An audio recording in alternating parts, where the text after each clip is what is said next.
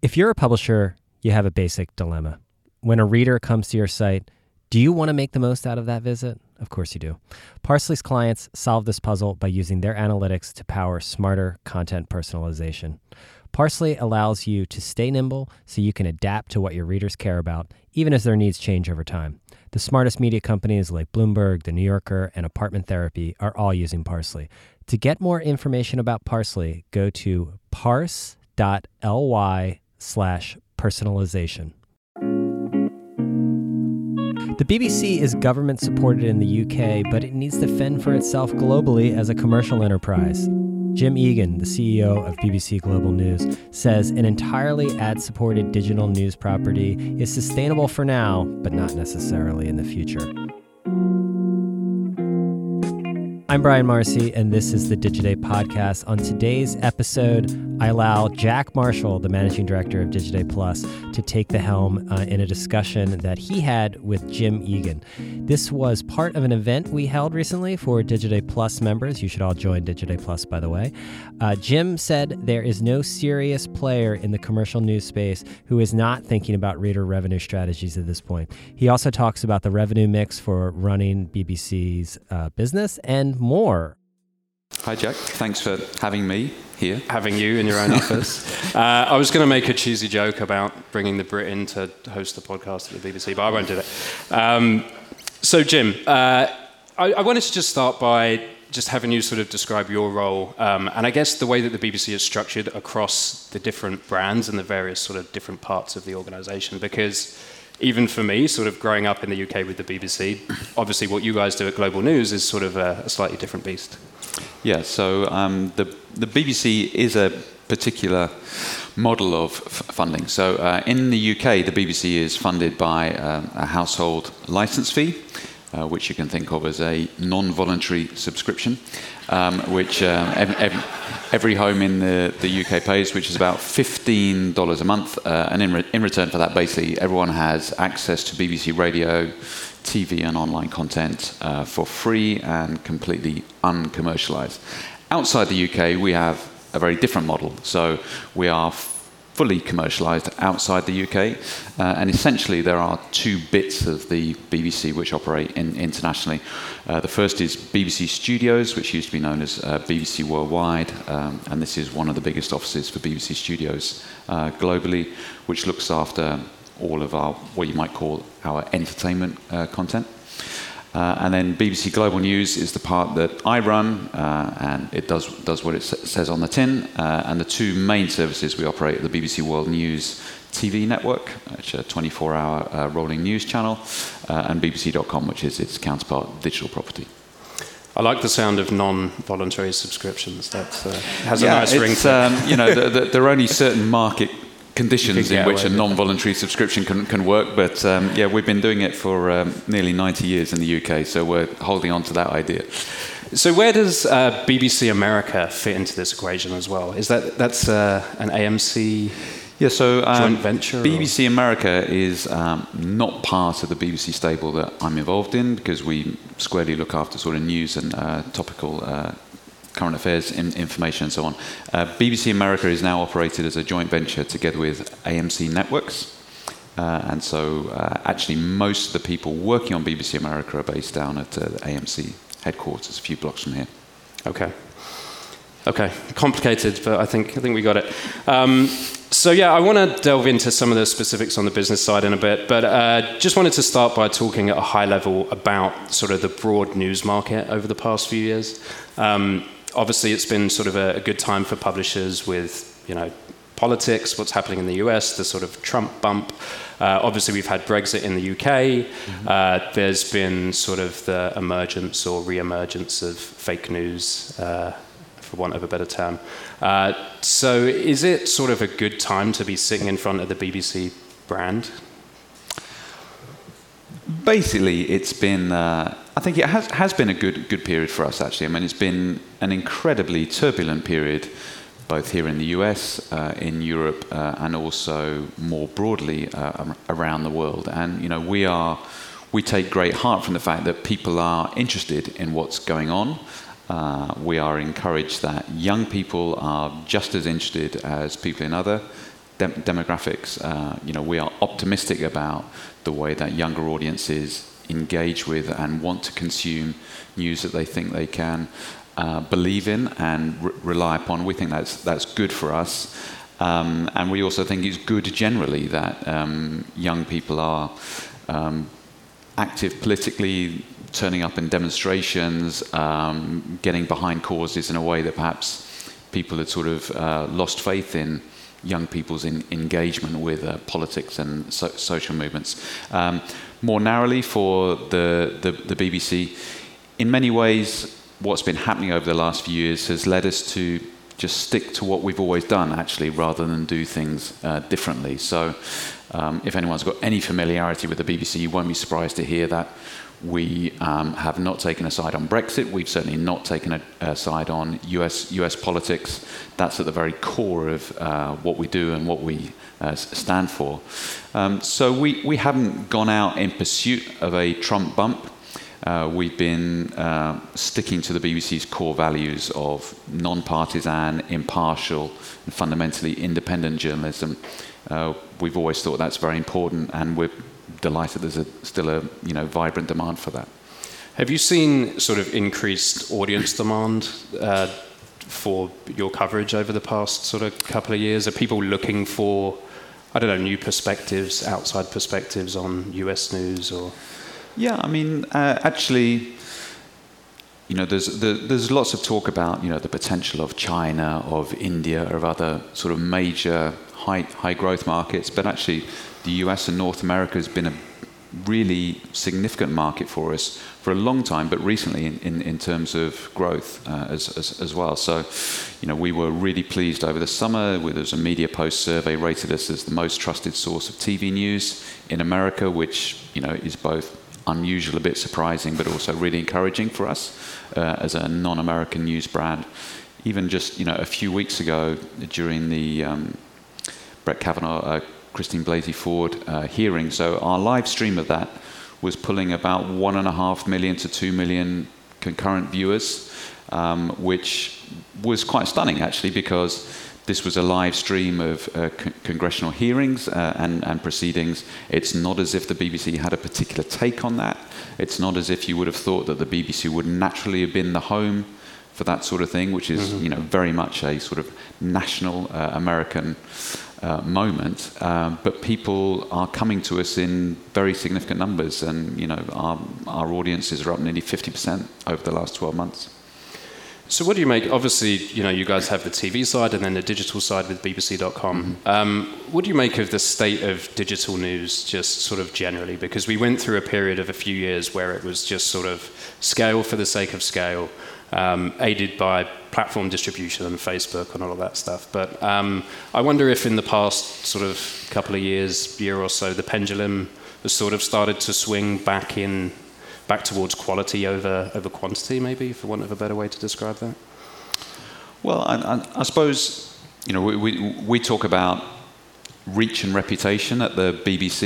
Um, and you know, everyone says, well, we're in, we're in the market for both. But you know, if we had to choose, we would emphasize reputation over the, the size of our uh, audience. Although, um, you know, we we perhaps have been a bit late to the party, but uh, in a way that turned out to be fashionably late in, the, in terms of our uh, relationships with uh, social media platforms and so on and so forth. So we've been um, somewhat uh, relatively recently building out quite good partnerships with um, Apple News. Actually, we have a, a, good working relationship with, with Facebook uh, and others. And we're finding that in addition to our own platforms, BBC World News and BBC.com, which are always going to be extremely important to us, we're finding new audiences on those platforms uh, as, as well. And we haven't been caught out by things like algorithm changes and so on in the way that some, some of the others have. So when you mean fashionably late, you mean you luckily didn't get sucked into that year or two of craziness and it's ended up working out for you? I mean, it's. Um, I mean, well, my my take on this is that I think you know working with the tech giants and the major social media platforms needs to be part of your strategy. But if it is your strategy, that's not a good place to be. And some people have learned that pretty uncomfortably over the last six to nine months. Yeah, yeah. We'll be back after this quick break. Start making the most out of your site visits. Even though media companies like Condé Nast, Slate, and The Penny Hoarder might not have the same goals when it comes to their audience size or interest, they are all using the same technology. That is Parse.ly in order to adapt to their readers' needs. With Parse.ly, you'll have a proven recommendation engine to use that allows you to fine tune what content you show to your visitors based on your own specific business needs. That means you can start showing your readers the stories and information they'll be most interested in and keep them reading. The power behind this recommendation engine comes from Parse.ly Analytics. Parse.ly believes in a world that values attention. Learn more about Parse.ly and their content personalization solution now at parse.ly slash personalization. Now back to the episode. Does your sort of heritage on the TV side, do you think, help in negotiations with the big platforms and the way things are headed generally with video and some of that stuff? Look, I, um, you know, we, we were talking about this uh, a little bit bef- bef- before we came on. That you know, we are still enthusiastic advocates of our TV channel uh, and and then the, the network, and it you know it gives us resources in in video which you know we are delighted to have, and which are definitely a, strategic asset for us. So you know, when we a few months ago, you know, we were the first non-US publisher to get a deal with Facebook Watch uh, in the news sector. We're launching that in a, in a few weeks' time, and in part that's because of our TV credentials as well as our digital ones. I'm sure. Yeah. So, just talk a bit about um, the areas that you're investing in when it comes to sort of TV versus digital. Again, as you just said, you know, TV is obviously sort of going to be a big part of what you do. But again, you know, you are working with Facebook Watch. Uh, obviously, you have your own digital properties. So, how do you see that evolving over the next sort of three to five years or so? Yeah, look, I think um, we're, we're a long way past the stage where people thought that their video strategy was as simple as just chopping up what was on the TV and sticking it on, on, on the web. So we've had um, quite a few sort of made for digital uh, video in, initiatives. Uh, we moved very early into uh, vertical video, for in, in example, um, and we're finding that a, a, rapidly growing audience for that on Apple News uh, in, in particular this year. Uh, at the beginning of this month, we launched uh, BBC Reel, which is a home for the BBC short form factual video content, where we're pulling together um, short form uh, video from lots of different bits of the BBC and putting it in one place. Uh, BBC Reel in a way that's playlisted, that's very kind of slick and fast uh, vid- video play, and so on. That's um, good for us. The audiences like it. It's, it's a place they can go uh, to get some of the BBC's, not so much our news content, but more of our evergreen sort of features uh, and lifestyle uh, type content. And of course, it's the sort of thing that advertisers are interested in too. Are there still um, challenges on the monetization side when it comes to working with different platforms? I mean, you mentioned Apple News, for example. Mm-hmm. That sort of famously for years has been was slow to get going on the revenue side. Let's say. Um, how do you kind of think Look, about that? I mean, I'm sure everyone has the same answer to that, which is yes. there, there, are, there, are, definitely challenges on the uh, monetization side. Um, but we're in the position because, because we're building out those, those relationships, uh, and also because although we are growing fast, our market share is still relatively small, that that additional traffic and distribution is broadly incremental for us rather than something that feels that it's cannibalizing our own on platform audiences. So we're in a position to generate meaningful revenues from those relationships as well that feels like it's additive uh, rather than something that's ca- causing a problem for us. Okay. Talk a little bit about your, your revenue mix. Obviously, on the TV side, you have carriage fees, I assume, on that side yep. of the business. Um, on the digital side, obviously, you have display. Um, I think you do sponsored content. You have a, mm-hmm. a studio of sorts. So mm-hmm. just give us a sense of, of, how that breaks down. Yeah, so we we started um, digital advertising in 2007. So we've been doing that for more more than a decade. Um, and during that period, the uh, relationship has changed very, very very quickly. So we used to be known as a TV uh, network operator, and we used to have to sort of persuade people to think about trying out some digital advertising. And that's flipped.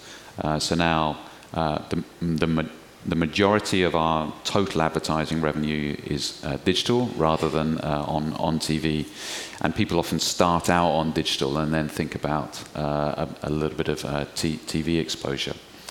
Within our digital ad- advertising, you know, like lots of other people, we've been diversifying over the last few years away from pure reliance on display.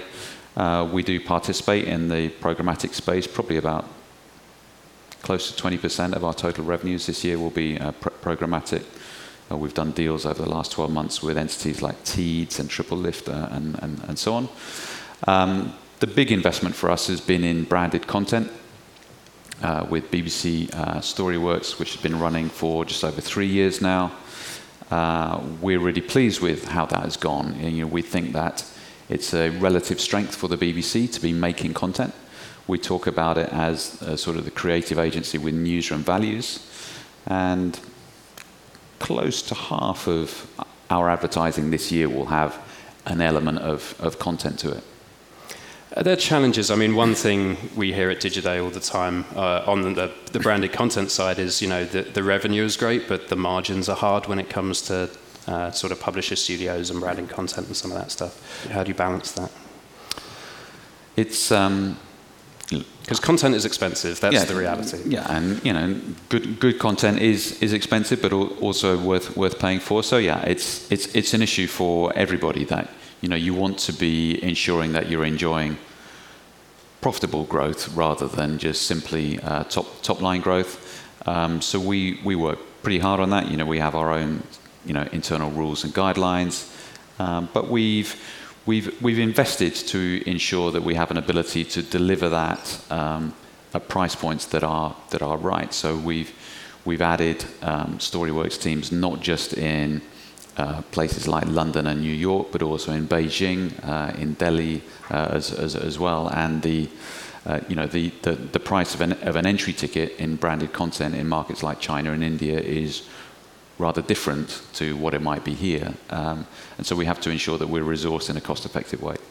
So we kind of touched on sort of the, the news climate, and I think a lot of news organizations have enjoyed um, sort of a boom in traffic and audience demand over the past couple of years. But I think interestingly on the on the commercial side sort of it's been a bit of a double-edged sword because we hear from a lot of advertisers that increasingly they just want to stay away from news content we've heard a lot of advertisers saying, look, especially when it comes to programmatic, we just we don't want to touch it. We're going to blacklist anything to do with news.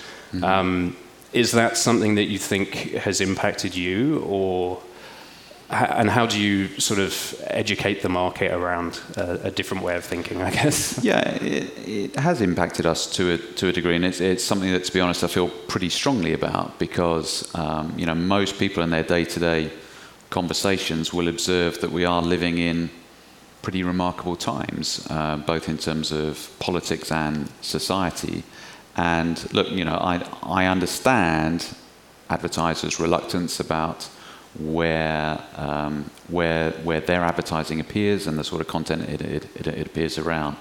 Uh, but you know, I, I'm afraid I, I regard blacklisting as you know, absolutely the wrong response to that because you know, we are in a battle for survival, those of us who are still engaged in what you might call quality journalism.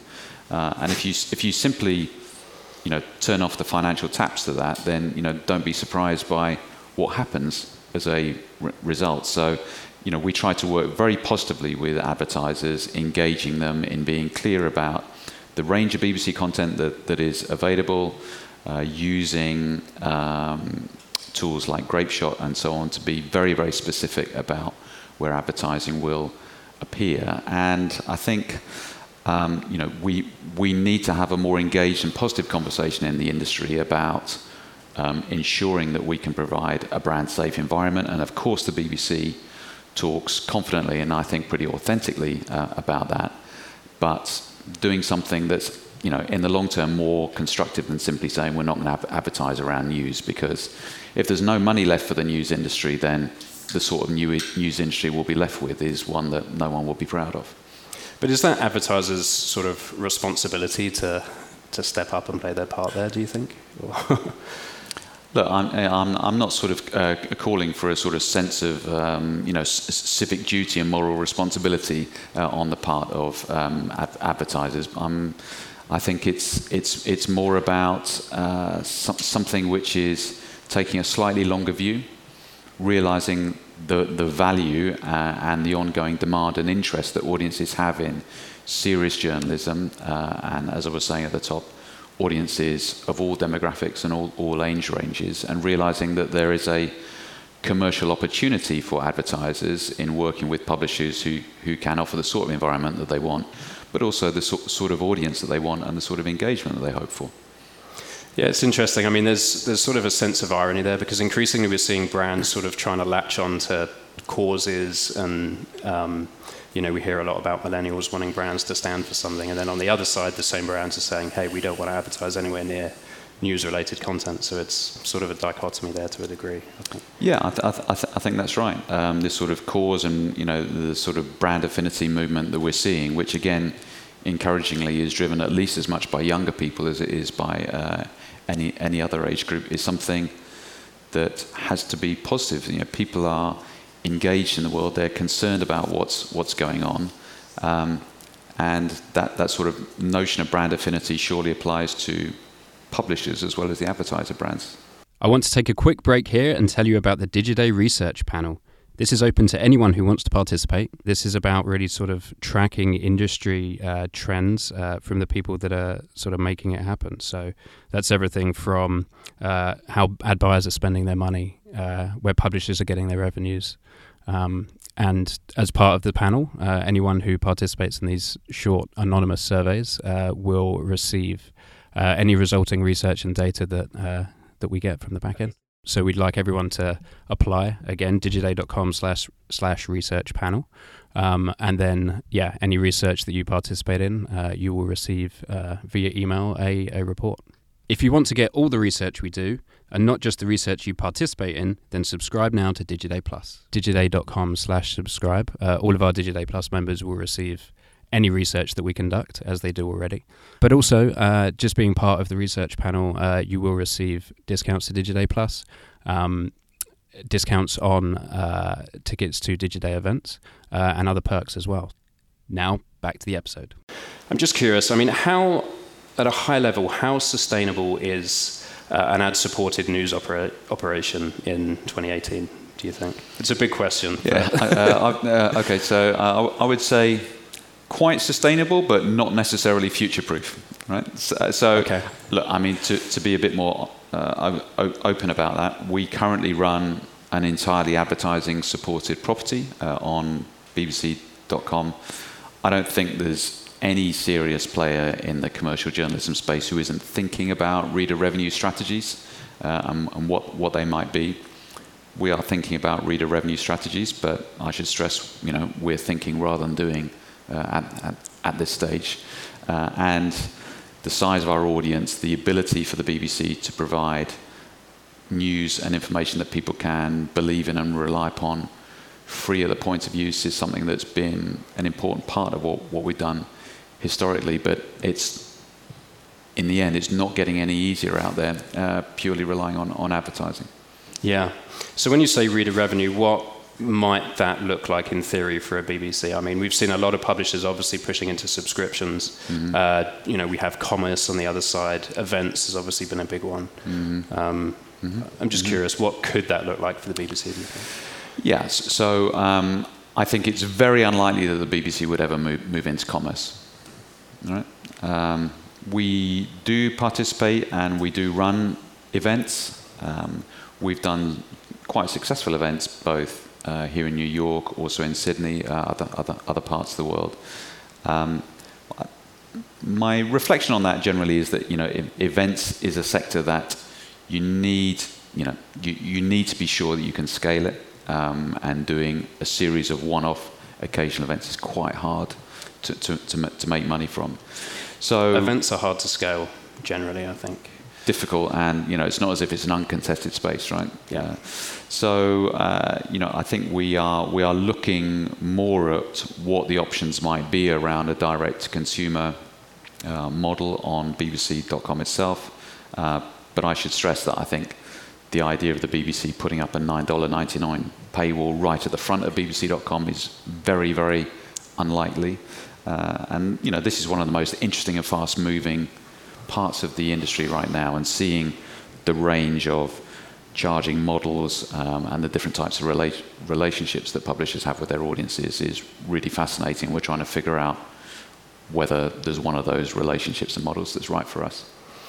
Do you believe fundamentally that paywalls are potentially bad for democracy? I mean, we've had, like, you know, Jonah Peretti famously has argued this. Um, and then BuzzFeed have since erected a paywall of sorts. So it's, um, I don't know, do you sort of buy into that? or? I, I, I, I don't think I take an in principle view on the idea that paywalls are bad for democracy. I think what's really bad for democracy is having news that no one can believe in anymore. Uh, and quality journalism needs to be paid for somehow. Okay. So talk a little bit about uh, switching gears to TV a little bit. Your your mm-hmm. Vice partnership, which I, I, thought was an interesting one. Um, uh, not necessarily two brands that you would imagine to be working together. But, yes, I uh, suppose that's that's part, that partly why I I p- pursued it, and um, you know we thought that the Vice News Tonight Show here in the US was um, an impressive and refreshingly different form of uh, journalism um, Vice were interested and remain interested in building out their brand and their profile in, internationally. So it's, you know, it's not an earth shattering deal. It's something which gives us um, what we do is we wrap up Vice, Vice News tonight and we do a, a weekly best of and we run it a, a few times uh, at, at, the weekend outside North, North America. Um, our audiences like that. Um, it's something that perhaps is a bit unexpected in our schedules. Um, but we've had really positive audience feedback actually because I think you know fundamentally credit to Vice, there is some really good journalism going on on in that show, um, and so we like the ability to carry the content. I think it's good for Vice to have access uh, to our, our distribution uh, and audiences, and um, together with Dominique Delport, you know we're we're talking in currently non-specific but interesting ways about what else we might do. Okay, interesting. What else? What else could that look like? Do you think? Must be nearly time for a beer. We can revisit that one. Um, are you in talks with? Obviously, you're, you're working with Facebook Watch. Um, is there anything on the horizon with sort of the Netflixes of the world in terms of sort of branded productions on that side, or? Uh, nothing on the sh- short-term horizon uh, just just yet. I mean, it's it's been interesting to watch but is that something um, you'd entertain, I guess? Yeah, sure. I mean, we. Uh, so, f- for example, in Japan uh, earlier this year, um, we struck a, a, really interesting deal with Yahoo, which remains by far uh, the most popular portal in, in Japan. So there is there is a version of the BBC World News Network which is going out for nine hours a day uh, off the front page of uh, Yahoo in Japan. That's been really interesting for us uh, in audience terms. It's been very significant to our Japanese business uh, financially uh, as, as, as, well. Um, we, we don't have any active conversations underway with Netflix. We are participating in Amazon channels uh, a, a, a, little bit. Um, so some of those VOD and um, SVOD players, you know, are starting to get interested, certainly in current affairs, if not in you know r- rolling news and so on. And um, you know, I'm hoping that's going to be a, a, you know a fruitful area for us to explore. Okay, and, and, what about on the audio side as well? Again, BBC a long history in, in radio and audio. Obviously, with you know the emergence of Google Home and uh, Amazon devices, I, I, could imagine that's potentially a, an opportunity for you guys. Yeah, so um, you know, podcasts are sort of one of the interesting sort of almost retro ideas from nearly, nearly 10 years ago that um, are doing really, really well now. Um, we struck a deal with um, Acast earlier, earlier on this year to monetize some of our podcast in inventory, that's that's going well. But I think uh, you know you, you talked about probably the most exciting area, which is voice. Uh, voice access to the web, um, and yeah, we we have some skills on uh, Alexa. Uh, we're talking with um, Google about about their products as well. Just like everybody else, the kind of commercial model for that is not yet clear, but it's it's very clear, given the adoption and take-up rates of these devices, that it's going to be a very important new frontier. What about um, AR and, and VR as well? Mm-hmm. Uh, that, is that the first acronym we've had? Maybe. Nearly. I don't know. Um, I don't know. We've seen other newsrooms, you know, New York Times and, and some others sort of pushing into VR. And is that something yeah. that interests you at all? Or? Yeah, I mean, we, we, we talk about um, AR products um, and uh, bit, bits of content which we think work really, really well uh, for AR. So um, we've got uh, something in the pipeline called World of Wonder, which is kind of sort of geography and sort of nature-based um, take on uh, AR. Um, BBC Design and, and getting behind some of the most intricate and sort of world world famous designs using AR and, and, VR. So there is there is definitely still sort of editorial interest on our part in uh, AR and, and, VR. There's still some ad- advertiser interest. I think what's really holding it back is in contrast to sort of smart speakers and so on, that you know the adoption rates, consumer adoption for uh, these these devices remains low to the point of being worryingly low. I think. Yeah. Okay, cool. Well, as we start to wrap up here, I just wanted to ask you, talking of uh, buzzwords and acronyms, which buzzword or acronym frustrates you most? well, you don't have to pick one. You can you can pick a couple if you want. Um, so. Uh, the, so uh, a question that sometimes frustrates me is people say, "What about AR and VR and AI?" Right? So my question.